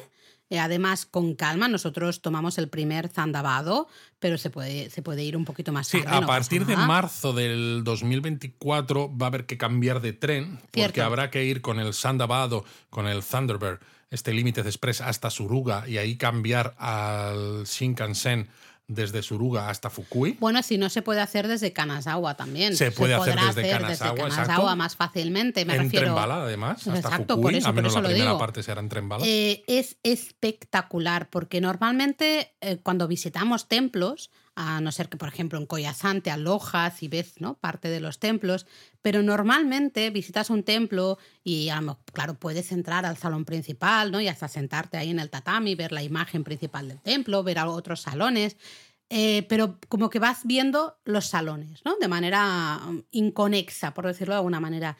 Aquí entras y lo primero que te dicen es que estás entrando en un templo, eh, con lo cual te van a tratar como a cualquier persona que está en ese templo, cualquier monje, cualquier persona que está en un proceso de meditación. Exacto, sí. O sea, cuando entras en el Eiji, Se me ha ido la voz. Se te ha ido la voz. un proceso de, meditación, quería decir. Eres. Eh, uno más. Uno más, pero. O sea, en el sentido de, de que fueras un novicio, casi, ¿no? Sí, sí. Entonces, es una visita espectacular. Lo que hay ahí dentro es maravilloso. Y luego, pues todos los recovecos, ¿no? Te, te sobre todo es eso, los recovecos, las escaleras, los rincones, el asomarte en un sitio y ver los, las estructuras del templo recortadas contra la montaña que hay alrededor, toda repleta de vegetación y con las nubes bajas, ¿no? Que, es que da una sensación de misticismo Maravilloso. que entiendes por qué allí se ha hecho un templo, porque realmente la energía que hay es especial. Y lo especial es que tú puedes estar ahí, tú puedes visitar ese lugar eh, y, verlo todo, ¿no? ¿no? ¿no? solo lo ves desde fuera, tú estás dentro. Total, total. Entonces os lo recomendamos mucho, ya os contaremos más. Os contaremos también dónde comer ahí, porque es típico comer soba. Exacto, sobre todo porque están muy orgullosos del soba hecho con alforfón, el trigo sarraceno, cultivado allí mismo en la prefectura de Fukui. Y hay algunos sitios donde se puede ver incluso hasta al artesano haciendo los fideos soba que luego tú te vas a comer en la parte de restaurante. Entonces estuvimos en uno de estos sitios y la verdad es que lo disfrutamos mogollón. Es típica comida rápida japonesa, pero porque tardas nada y menos, nada y menos en tanto en preparártelo como en comértelo. Exacto, pero muy, muy, muy rico. Mm. Eh, y luego volvimos, ya nos fuimos para, para Kioto, bueno, ya os contaremos un poco más con más detalle, pero cenamos en un lugar de yakiniku porque teníamos dos eh, reservas de restaurantes de yakiniku para este viaje, una en Kioto, otra en Tokio. La de Kioto era Yakiniku Mafia. Yakiniku Mafia. Que es del grupo de Wagyu Mafia, que eh, si algunos leéis japonismo, que espero que sí, habréis visto que en Tokio tenemos un artículo del Katsusando de Wagyu Mafia, ¿no? Este que este sándwich de tonkatsu empanado, pero de wagyu, con la carne ahí gruesa y jugosa, pues en este caso era un sitio de yakiniku, pero al estilo Jingisukan. El Jingisukan es la barbacoa coreana al estilo de Sapporo con una especie de parrilla que parece un casco de, pues bueno, de Gengis Khan, ¿no? De ahí, de ahí el nombre, donde colocas la carne y las verduritas. Eso, si habéis leído nuestro primer libro, Japonismo, un delicioso viaje gastronómico por Japón, ahí contamos, ¿no? Justamente en, el capítulo de Sapporo está. Disfrutamos una barbaridad. Eh, el, chico, el camarero, ¿no? Que nos atendió majísimo muy jovencito, me sentí muy vieja hablando con él, bueno, en fin, fue muy, muy divertido. Sí, porque además allí este, este, tipo de sitios está pensado también para turistas eh, y clientes internacionales, porque todo el equipo habla inglés. Sí, sí, son muy majos, muy simpáticos y ya os lo enseñaremos con más calma en la web porque disfrutamos mucho. Yo, de hecho, bebí un poquito demasiado, tengo que decir, que luego iba un poco piripi, he de decirlo, pero bueno, y encima llegamos al hotel y me tomé tomé un gin tonic en el hotel para terminar. Para terminar. En fin, cosas que pasan, cosas que pasan. Y bueno, ya llegamos al domingo, que era el día que nos marchábamos. De Kioto nos íbamos a Tokio. Eh, teníamos reserva en un Hikari a las 12, al mediodía. Así que bueno, teníamos tiempo por la mañana para hacer algunas cosas. Y lo teníamos muy claro que queríamos ir al Tenryuji en Arashiyama. Entonces sí, llegamos. Porque el Tenryuji es un templo en Arashiyama que lo hemos visto por fuera infinidad de veces desde hace Bueno, mil entramos años. hace muchos años. Mil años, sí, mil años. Y Lo teníamos un poquito abandonado. Lo teníamos digamos. abandonado. Y además en febrero, cuando estuvimos por la zona, que estuvimos viendo toda la parte de Saga Torimoto, que es este barrio de, de conservación histórica, al terminar de visitar el barrio, pensamos, "Mm, podríamos visitar el Tenryuji y así tenemos fotos actuales y demás. Pero justo yo me, estaba quedando sin batería y en ese momento yo solo tenía una batería para la cámara. Entonces decidimos irnos al centro de Kioto, a un Yodobashi cámara, A comprar una de comprar hecho, una batería, verdad. efectivamente. Entonces descartamos el Tenryuji. Y claro, para Suerte este que lo descartamos. Pues dijimos, tenemos que ir al Tenryuji sí o sí. Y ya de paso vemos Arashiyama también un poco la vista típica, ¿no? En el puente Toketsukyo, el propio, eh, el propio, este, el bosque de bambú. Ah, el bosque de bambú. Yo, ¿el qué? ¿El qué, Luis? Que te estás Que, que no me salen las palabras, Laura. Sí, entonces, eh, y de hecho lo, lo dijiste tú. Hay cosas a veces que pasan, ¿no? De que no fuimos al Tenryuji en febrero, Pasan por algo. pasan por algo, porque teníamos que ir y estaba mucho mejor ir ahora en, bueno, ya diciembre, ¿no? 3 de diciembre. Lo bueno es eso, que madrugamos para poder ir al Tenryuji en el momento en el que abrían Exacto. o 15, 20 minutos después no, de que hubieran llegamos abierto. justo, justo, creo que eran cinco minutos después de que abrieran, porque eh, fuimos primero al bosque de bambú a dar un paseíto rápido por ahí, visitamos el santuario que hay en el bosque de bambú, eh, estaba muy tranquilito, había gente, pero estaba bastante tranquilito, estaba bastante bien, y ya nos fuimos al Tenryuji, visitamos, hicimos la visita completa, tanto a los salones como a los jardines, porque podéis hacer solo una de, de las visitas. Exacto, precioso, una maravilla. Y estaba el Momiji espectacular. unos colores tremendos, tremendos. Nos encontramos a varios japonistas, eh, así que si nos estáis escuchando, hola. Ah, eh, nos hizo mucha ilusión veros por ahí. Eh, y luego, claro, bueno, lo, lo fuerte es que nos estábamos yendo de Arashiyama, que de hecho yo necesitaba un café. Y todavía las tiendas no estaban abiertas, Luis, porque eran las 10 menos 10 y muchas tiendas abrían a las 10. Exacto. Aprovechamos para comprarnos un Baumkuchen, un tipo de bizcocho con típico De matcha, que- ¿no? Sí, Mm. Que en este caso de matcha, de una tienda nueva que había abierto creo que el 11 de noviembre de este mismo año, es decir, unos pocos días antes. Compramos ahí el dulcecito, al final encontramos para tomarnos un cafecito, nos tomamos un cafecito y lo gracioso es que, claro, nosotros nos estábamos yendo ya de Arashiyama Cuando porque estaba bueno, llegando todo el mundo. luego bajamos al, al puente, ¿no? Lo que has dicho, para ver un poco... Y es curioso porque a veces nos preguntaba gente en las redes sociales es ¿cómo habéis hecho para tener estas fotos con tan poca gente? Pues fíjate, yendo Por tan madrugadas. pronto que cuando nosotros nos estábamos yendo de Arashiyama, el, el- la calle que baja ¿no? de la estación de JR hacia la zona centro de Arashiyama estaba a tope de gente bajando, claro. Ellos se estaban yendo hacia Arashiyama y nosotros éramos los únicos que, estábamos en sentido a subiendo. la estación. Entonces, pues bueno, eh, llegamos a la estación, mm, tomamos las maletas que las habíamos dejado en una consigna y ya tomamos el Hikari justamente hacia Tokio. Eh, llegamos muy bien porque teníamos el hotel justamente en Shinjuku. Exacto, con lo cual llegamos, nos bajamos en Shinagawa, porque desde Shinagawa la línea Yamanote hasta Shinjuku es un poquito más corta, ¿no? No hace falta ir hasta la estación de Tokio. Llegamos con la línea Yamanote, lo bueno es que íbamos con, con las maletas estas que no son muy grandes, Maletas con lo cual no molestaba demasiado. no. Y encima nos bajamos en eh, Yoyogi, la Exacto. estación de Yoyogi, que es una estación antes de Shinjuku, con lo cual también mucho más tranquila que la propia de Eso es. Shinjuku para ir con, con maletas y nos fuimos al hotel que estaba pues por la zona de la nueva salida sur de, de la es. estación de Shinjuku. Eh, nada, andando desde la estación de Yoyogi al hotel, pues serían ocho minutos, no llegaba a diez No, no minutos. llegaba o a sea, 10. muy bien. Eh, dejamos las maletas, hicimos el check-in, de nuevo, pim pam pum pum, todo muy rápido. Y nos fuimos porque teníamos dos cosas que queríamos hacer esa tarde. Una era ir a los jardines Q Furukawa y otra era, que ahí sí que teníamos entrada, ver la iluminación de los jardines Rikugien. Sí, porque además este día era el 3 de diciembre y los jardines, eh, muchas de las iluminaciones Era el último nocturnas día. de Momiji acababan justo, pero no solo en Tokio, sino en general en todo Japón, acababan el 3 de diciembre. Entonces Mm. Sí. teníamos que hacerlo este día. Sí, entonces, bueno, nos daba un poco de miedo no tener tiempo. Al final sí, tuvimos tiempo. Es verdad que los Q Furukawa llegamos una hora antes, lo que estaba Sí. previsto, ¿eh? lo teníamos súper Sí, bien sí. previsto. Fuimos muy realistas a la hora de hacer el planning, porque, oye, llegamos más o menos como a las 4 de la tarde eh, y tuvimos una horita. Es verdad que vimos como caía la luz hiper rápido, que al final ya los últimos 10 minutos estaba bastante, Bastante oscuro. pero Cerraron los jardines, salimos. Estaban preciosos, Muy he de decir. ¿eh? La parte de las rosas espectacular con, con ese edificio del periodo Meiji eh, y luego toda la parte del jardín japonés con el estanque, los pinos, el momiji. Maravilloso, tenéis que ir a esos jardines, son una barbaridad de Sí, bonitos. Son muy bonitos y desde allí nos fuimos andando hasta los Rikugien, Exacto. Mm. que tuvimos que esperar un poquito hasta que, que abrían, que realmente la, En- entramos antes un poquito. Entramos un ¿eh? poquito antes. Sí. La zona de entrada para la iluminación nocturna es diferente Sí. de la entrada principal cuando vas al- a los jardines Rikuyen en horario normal. Entonces ya se veía, había gente en la calle que tenía unos carteles, ¿no? Que decían por aquí para la Es que entrada. me encanta esto. O sea, en en Japón ese sentido estaba muy claro. Sí. Y es curioso porque nosotros habíamos comprado la entrada con antelación para no quedarnos sin ella.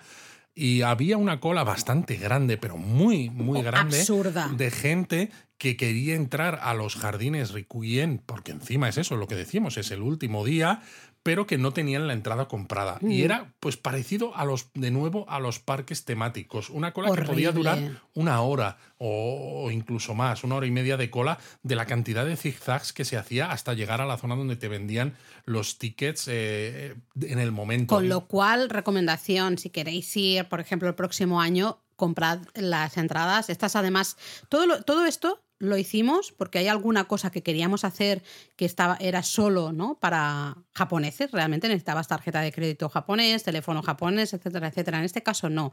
En los Rikugien pudimos comprar las entradas, Exacto. es decir, lo podéis hacer todos vosotros también igual.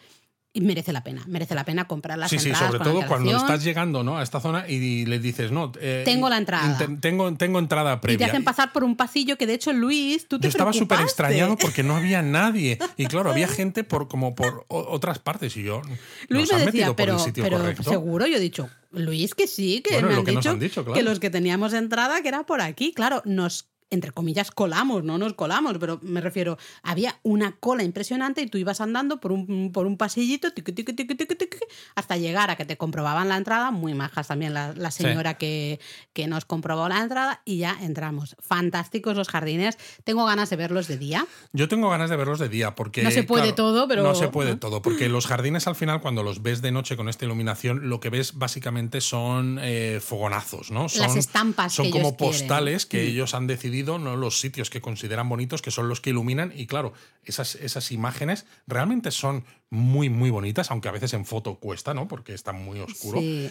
Pero todo lo que hay alrededor te lo pierdes, porque claro, todo lo que hay alrededor está oscuro y realmente los jardines son muy bonitos. Sí. Pero claro, no puedes tener las dos cosas Bueno, a la vez. otro año los veremos de día. Otro y- año los veremos de día, sí, no sí, pasa sí. nada. Pero es eso, es uno de los sitios como más clásicos para ver en Momiji de noche. Súper, súper, súper bonito. Em, luego hicimos un cambio de planes al día siguiente porque, bueno, teníamos apuntado ir al Museo del Romance Car el martes, pero el martes el museo cerraba, así que lo hicimos el lunes. Lo hicimos el Exacto, día lo siguiente. cambiamos de día. Eh, una excursión Fun with Trains total. Sobre todo porque el Museo del Romance Car, sabéis que el Romance Car es este tren de Odakyu que conecta Shinjuku con Hakone y que normalmente la primera fila de asientos está justo delante del todo del tren, ¿no? Es decir, no tienes la cabina del conductor porque la cabina del conductor está elevada, con lo cual esa fila de asientos tienes unas vistas panorámicas que son maravillosas, sobre todo si se ve el Monte Fuji, ¿no? Que se ve Que se ve en muchos casos. se ve en sí. muchos casos en el camino a Hakone. Y claro, el Museo del Romance Car está en tren directo desde, desde Shinjuku. Por eso también nos habíamos buscado el hotel en Shinjuku para no tardar tanto en ir. Todo encajaba, todo encajaba. Eh, un museo chiquitito, pero muy amable, muy chulo. Y, Muy chulo. Bueno, y los Romance Car que tienen ahí clásicos son preciosos. Eh, está muy bonito. Es verdad que hay una parte, por ejemplo, de, como lo llaman, de ingeniería o de conocer, ¿no? Enciclopedia, que lo llaman, no me acuerdo cómo se llama. Está todo en japonés. Sí. Que dices, hombre, estaría bien que pusierais alguna cosita en inglés, algún Sí, luego tienen algunos carteles en inglés de cada tren, ¿no? Sí, pero Explicando muy poca brevemente. cosa, ¿eh? Eh, No había mucha gente, la verdad. No. Es verdad que, bueno, era un lunes, vale.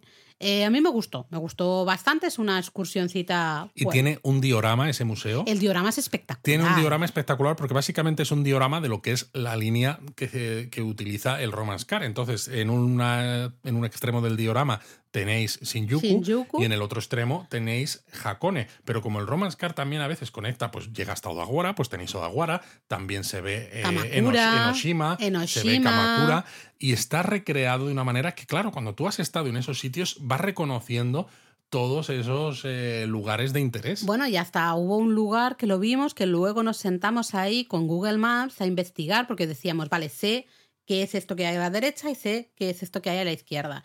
Eh, ese funicular no lo, tengo, no lo tengo yo en mi lista. Vamos a ver si descubrimos dónde es, ¿no? Lo descubres, te lo guardas para futuras Para excursiones. Entonces está súper, súper chulo. Bueno, después de ver el museo del Romance Car, nos fuimos a la zona de Asabudai Hills. Exacto, era algo que yo también quería, sí. quería hacer porque justo se inauguró el día 24, creo, de noviembre. Sí, algo creo así, que muy una poquito- semanita antes de que llegáramos antes. nosotros. Sabéis que a a Sabudai Hills, lo que es la torre principal de este nuevo desarrollo en el centro de Tokio, muy cerquita de Roppongi, eh, es ahora mismo la- el edificio más alto de Japón. Ha superado a la torre Abeno Harukas de Osaka. Tiene 330 metros de alto, pero todo lo que es el desarrollo es espectacular. La propia torre es gigante, ya no solo de alto, sino también es De anchísima. Y luego toda la parte baja, lo que es el, el gallery, ¿no? Creo que lo Mm. llaman o algo sí, así, que es donde Garden va- Gallery. Mm. Exacto, que es donde va a estar en febrero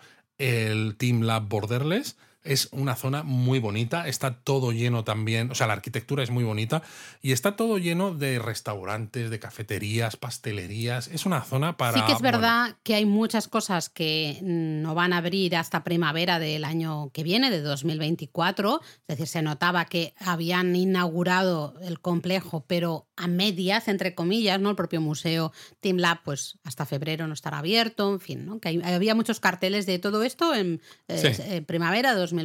Así que bueno, pero es un vamos desarrollo espectacular. Es además súper bonito, el diseño es muy, muy, muy bonito. Y encima desde la planta 33 de la Mori JP Tower, esta torraca que hay ahí, pues tenemos... Repíteme ese numerín. 33. Eh, tenéis un miradorcito que de momento al menos es gratuito, no es 360, es solo una parte, pero vaya vistas de la torre de Tokio con además el Rainbow Bridge al fondo. Sí, sí, sí. Es, Es que es- tienes la torre de Tokio eh, ahí delante. Sí, es tu vecina, la Torre de Tokio. Es impresionante, esas vistas son una auténtica maravilla, solo por eso merece la pena acercarse y subir ahí a la planta Sí, sí, 33. ya os haremos un artículo de todo este complejo, porque Sí. además hay un santuario por ahí chiquitito, curiosón, hay Sí. un- una especie de templo extraño de una Bueno. organización budista. De organización, lo llamas tú, en fin. Sí, en fin. Eh, hay varias cosillas interesantes, ¿no? Y bueno, justamente relativamente cerca, relativamente está Roppongi, eh, y ahí también nos acercamos para ver uno de los lugares con lucecitas de Navidad que más de moda se han Sí, puesto. porque es ¿no? verdad que estábamos en unas fechas en las que ya había muchas luces de Navidad. Eh, tenemos un artículo sobre iluminaciones de Navidad en Tokio que tienes un montón de ideas, pero por ejemplo las de Shibuya, las de tal, nos perdimos casi todas porque no teníamos tiempo. No. Pero al menos las de la cuesta que Yakisaka, Mm. ¿no? Que son, es esta cuesta que hay en Roppongi, que tienes al fondo la torre de Tokio con todos los árboles llenos de luces, pues nos apetecía, nos apetecía verla. Así que bueno, fuimos para allá, sí que es verdad que llegamos un poquito pronto, tuvimos que esperar a que se Sí, una media horita, porque se enciende a las seis. al, ¿A las 6 o a las 5? A las 6 quizá era, si no lo recuerdo. Bueno, es igual, o a las 5 o a las 6. es igual. Estábamos ahí Nosotros pronto. llegábamos a las cinco y media y se encendía a las seis. Pues vale. Eh, un caos de gente, os lo tengo que decir. Eso además, arriba era un caos para hacer la foto, pero luego cuando bajabas, en la parte de abajo, claro, hay un cruce y hay un señor que pega gritos. policía. Bueno, pues, pues sería, yo ni le vi al pobre, solo le escuchaba. eh, que pegaba gritos y va diciendo: Se acaba de poner el semáforo en verde, pero atención, porque se va a poner en rojo enseguida, que se va a poner en rojo, que se va a poner en rojo, que se va a poner en rojo. Claro, porque en el momento en el que el semáforo se pone en rojo, pues toda la gente se arremolinaba, se agolpaba en el paso de cebra para hacer fotos a nivel de calle de esa avenida con los árboles iluminados y la torre de Tokio al fondo. Muy Pero claro, absurdo. muy absurdo porque además es no son fotos normales, sino espera que me pongo la foto, me quito el abrigo, poso, me ahora con el palo selfie, ahora no sé qué, ahora no sé cuántos y todo La gente corriendo de, gente. ahí arriba para. Mira, yo de- dije, ¿pero esto qué es? O sea, ¿que nos, nos hemos vuelto tontos o qué pasa? No lo termino de entender. Yo no soy influencer, a mí estas cosas me cuestan. Así que bueno, ahí se quedó la historia. Y ese día cenamos en otro de los Exacto. lugares de Yakiniku que Sí, en teníamos Sumibi previstos. Yakiniku Nakahara. Nakahara es un señor japonés que, bueno, nació en Estados Unidos, pero a los cuatro años se fue para Japón, familia japonesa, claro. Y si habéis leído japonismo, habéis leído, leído de hamburguesas ricas de Wagyu, la de Henry's Burger, pues Henry's Burger es una cadena que ha montado este señor, que tiene unas hamburguesas riquísimas. Y claro, pues Ya tiene un restaurante de yakiniku eh, en la que hay pues mesas en las que tú te lo cocinas, pero si te sientas en barra, te lo cocina él. Y es una barbaridad. Es un porque- espectáculo, ¿eh? Sí, porque ti- utiliza el mejor wagyu que puede conseguir de un, de un ganadero de, de confianza y básicamente aprovecha absolutamente todo. De hecho, Nakahara es famoso por la lengua. La lengua a algunos os puede echar un poquito para atrás, aunque por ejemplo en sitios como Sendai se come bastante. Pero este señor eh, hace tres cortes diferentes de lengua, que es algo bastante único, y uno de ellos es, eh, a nosotros nos pareció de lo mejor que comimos en toda la noche, y eso que claro, luego había cortes típicos como el solomillo, el no sé qué, que dices, Fíjate pues, lo clásicas. curioso, Luis, que no me acuerdo, entre comillas, sí que me acuerdo, pero no me dejaron tan impactada los cortes deliciosos, ¿no? Los cortes que ya de por sí sabes que van a estar buenos, Claro. el solomillo y tal, eh, ya, es que ya sabes que eso tú lo ves en crudo y ya estás salivando, tú ya sabes que eso va a estar bueno.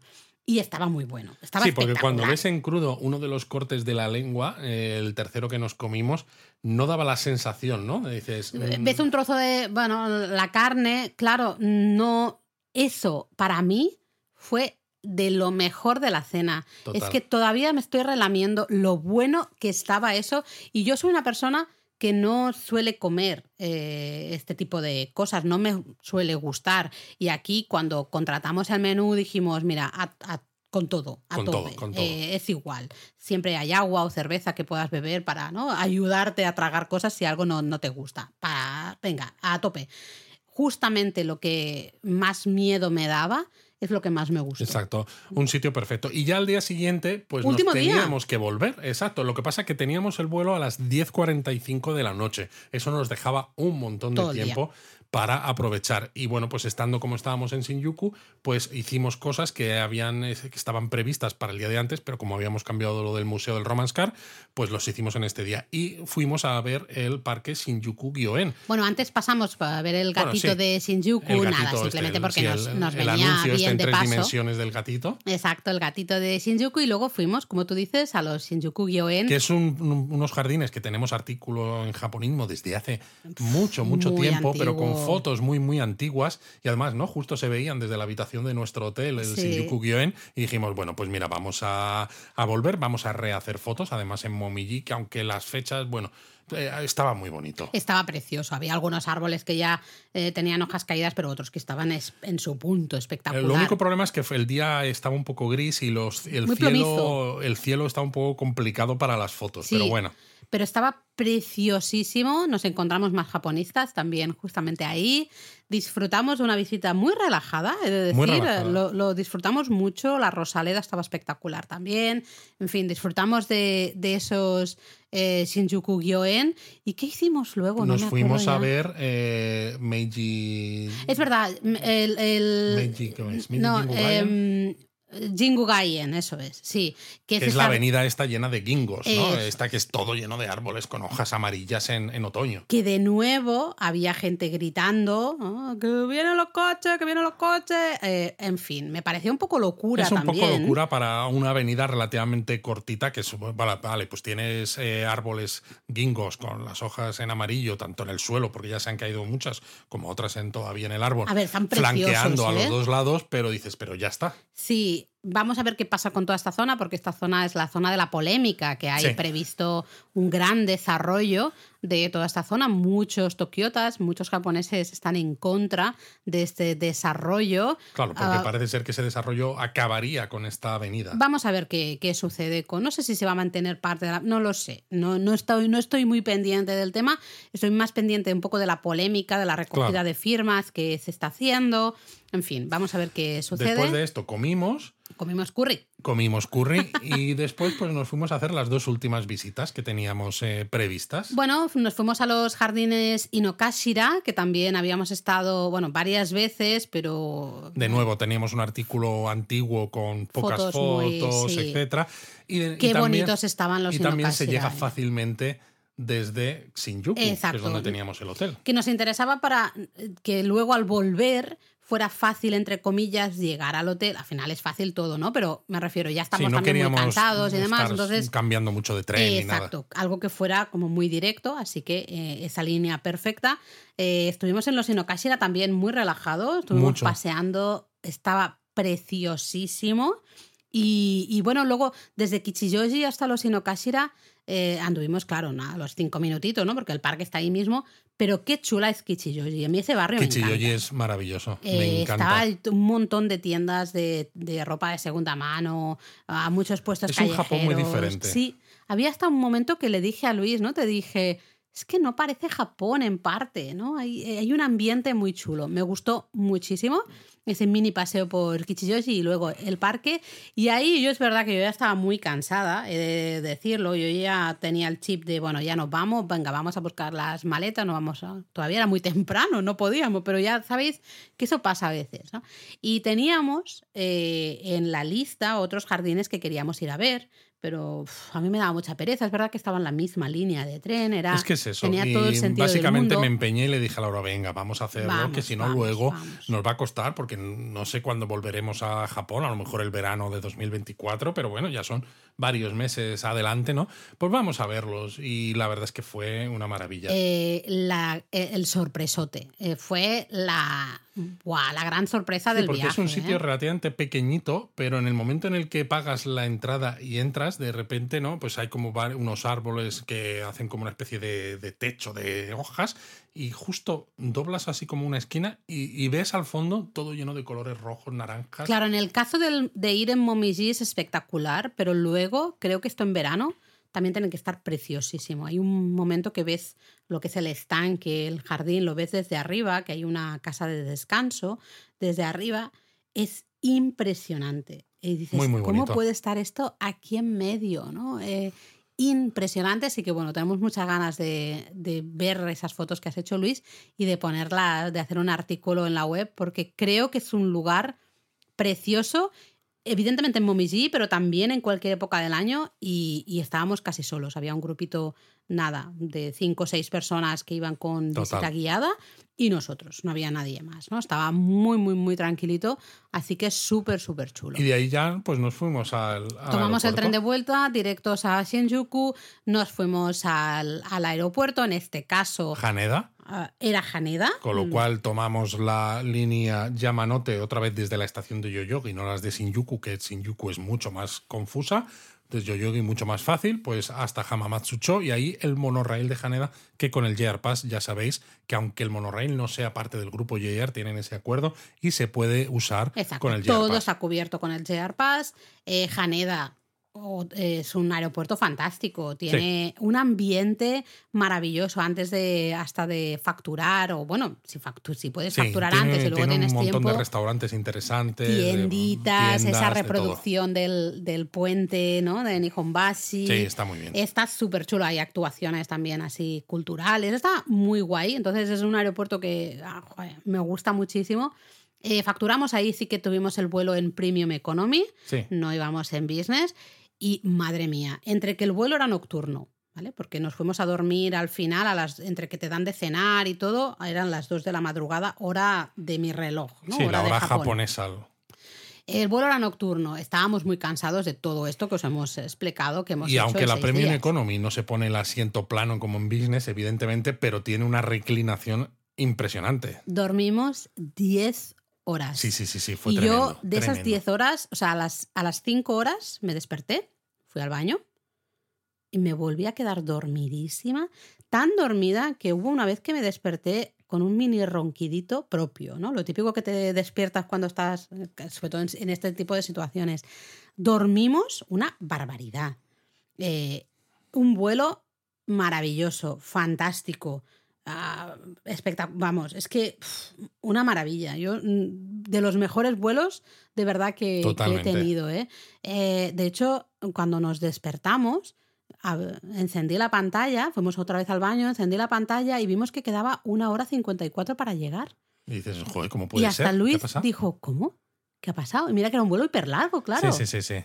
Una maravilla. Entonces, o- se nos, eso nos ayudó mucho a que luego el jet lag pues lo superáramos, Lo también bastante más rápido, ¿no? Fue un vuelo Al final ha sido un viaje fantástico. Hemos hecho casi 4.000 fotos, un montón de vídeos. Iremos sacando los contenidos poco a, poco a poco. Pero bueno, Laura, nos quedamos sin tiempo para. Japonismo Mini. Pues yo creo que vamos a ir muy Va- rapidito. Vamos a ir muy rápido, sí, porque ya nos hemos enrollado lo sí, suficiente. Sí, sí. En este japonismo mini, bueno, podríamos mencionar que hoy estamos grabando esto el martes, eh, ha salido el kanji del año. Exacto. Y sorpresa, para sorpresa de nadie, el kanji es el kanji de impuesto. Que es como que emocionante. es un po- poco sexy, es poco sexy. Ah, pero bueno, ya sabéis que es tradición, ya lo pondremos en la web. También tenemos, en- como hemos estado en Japón, no hemos podido, pero tenemos eh, pendiente el artículo de las palabras del año, que siempre está chulo. Siempre está chulo ver. Echar un vistazo un poquito a los temas, ¿no? A lo que se ha movido más en Japón en este 2023. Y bueno, tenemos que comentar, que ya sé que vamos muy mal de tiempo, pero tenemos que comentar el calendario de fotos. Exacto. El todos los años hacemos un calendario de fotos, pero desgraciadamente en los últimos años las fotos eran fotos antiguas de japonismo, porque claro, ¿Por no, se podía, no se podía ir a Japón. Entonces, eh, acabamos de hacer el calendario de fotos de 2024 y hemos utilizado todo fotos de este último viaje de Momiji. Pensábamos utilizar fotos del viaje de febrero, la mitad, y otra mitad de fotos del viaje de Momiji, pero cuando estábamos viendo un poco fotos de, de este último viaje, había sitios tan bonitos, tan espectaculares, que al final han salido las 12, De hecho, nos ha la de diciembre. La de diciembre es diferente, Sí, pero... la de diciembre es de, de Keyaki Saka. Hombre, no lo digas, No, bueno, ya lo ha dicho, ya ha hecho el Pero las otras 11 son todas de Momiji y diréis, ¿cómo consigo el calendario de fotos? Pues bueno, si estáis suscritos a la newsletter de japonismo, japonismo.substack.com, aunque al final de cada artículo de japonismo tenéis un recuadrito donde está el enlace para pinchar, si estáis suscritos, el 19 de diciembre, Próximo martes. exacto, llega una newsletter en la que hay un enlace de descarga, ¿vale? El enlace de descarga estará disponible hasta mediados de enero, creo que es hasta el 15 Sí. de enero. Eh, os lo digo porque cuando recibáis esta newsletter, descargaros el calendario, porque luego se desactiva y ya no está, ya no está, eh, ya no se puede descargar de manera gratuita. Así que hacedme caso. O sea, re- recibís la newsletter, pues os vais, descargáis el calendario y, Y ya pues lo dejéis ahí y ya luego eh, veis qué hacéis con él, ya pero al menos la ya lo foto de tenéis fondo de pantalla, por ejemplo, cosas así. Bueno, sabemos de gente, creo que Coque me parece que algún año se lo ha eh, Lo impreso, y lo tiene impreso, si no de fondo de pantalla mola. Claro, para porque el calendario además tiene todas las fechas y las fiestas típicas japonesas. Para Exacto, que os enteréis sí. un poco si estáis haciendo viajes o algo. Ah, mira, pues este día es festivo, este día tal. Echadle un vistazo a la web, si ponéis calendario japonismo, vais al, al artículo relacionado con el calendario donde explicamos también un poco más todos estos festivos, ¿no? los, los coloritos que hay en el- los numeritos ahí en el calendario. Así que bueno, eso importante. Como vamos muy mal de tiempo, comentarios los vamos a dejar Los dejamos para y las- hacemos la palabra japonesa que yo creo que no podría ser otra que No puede ser otra que tsukareta. que no es escalator, ¿no? No, que esto no. lo dicen mucho también en, Tsukareta. Tsukareta no, tsukareta. Que viene de tsukareru, el verbo tsukareru, eh, tskareta es estoy cansado, estoy cansada. Esto lo dices mucho eh, justamente, pues, por ejemplo, ¿no? Terminas de subir unas cuantas escaleras en un templo. No, no el Kamidaigo. Eso no es careta, esto ya es. Estoy muerto, definitivamente. Pero no, eh, lo típico de ah, llegas arriba y vais a oír mucho a los japoneses que dicen, ah, careta, de wow, me he cansado, ¿no? Uf, qué, cuán cansada me siento ahora mismo, ¿no? Eh, lo usan muchísimo. Así que también es una manera de, a veces. Esto es una de esas cosas que a veces decimos, conectar con la gente. ¿no? Totalmente, pero de lo curioso que resulta el japonés. Porque cuando ves Lost in Translation, ¿no? Ves como que cuando le dicen a Bill Murray algo, en inglés se lo dicen en una frase, pero en japonés es muy largo porque a veces, claro, estás utilizando ahí el japonés muy formal. Pero en este caso es justo al revés a veces, porque no dices estoy cansado y tal, solamente es la palabra cansado. Además. Y ya transmite toda una frase. Se usa en un momento que en inglés o hasta en español no lo usaríamos. No. Tú cuando terminas de subir, no sé, unos cuantos escalones, llegas arriba, ¿no? De un templo y dices, wow, a lo mejor hasta dices, perdón, ¿eh? Joder, uff, ¿no? Algo así. No, no decimos, uff, cómo me he cansado, ¿eh? Es un poco extraño. En cambio, en japonés se usa justamente el y para otras cosas también, se ya utiliza casi como una interjección en español, ¿no? Como ese joder que has dicho tú, pues eso, a nivel de interjección, porque no es una frase, ¿no? No es un ay, qué cansado estoy.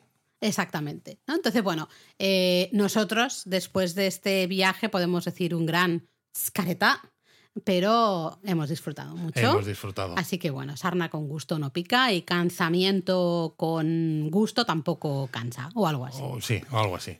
Mátane.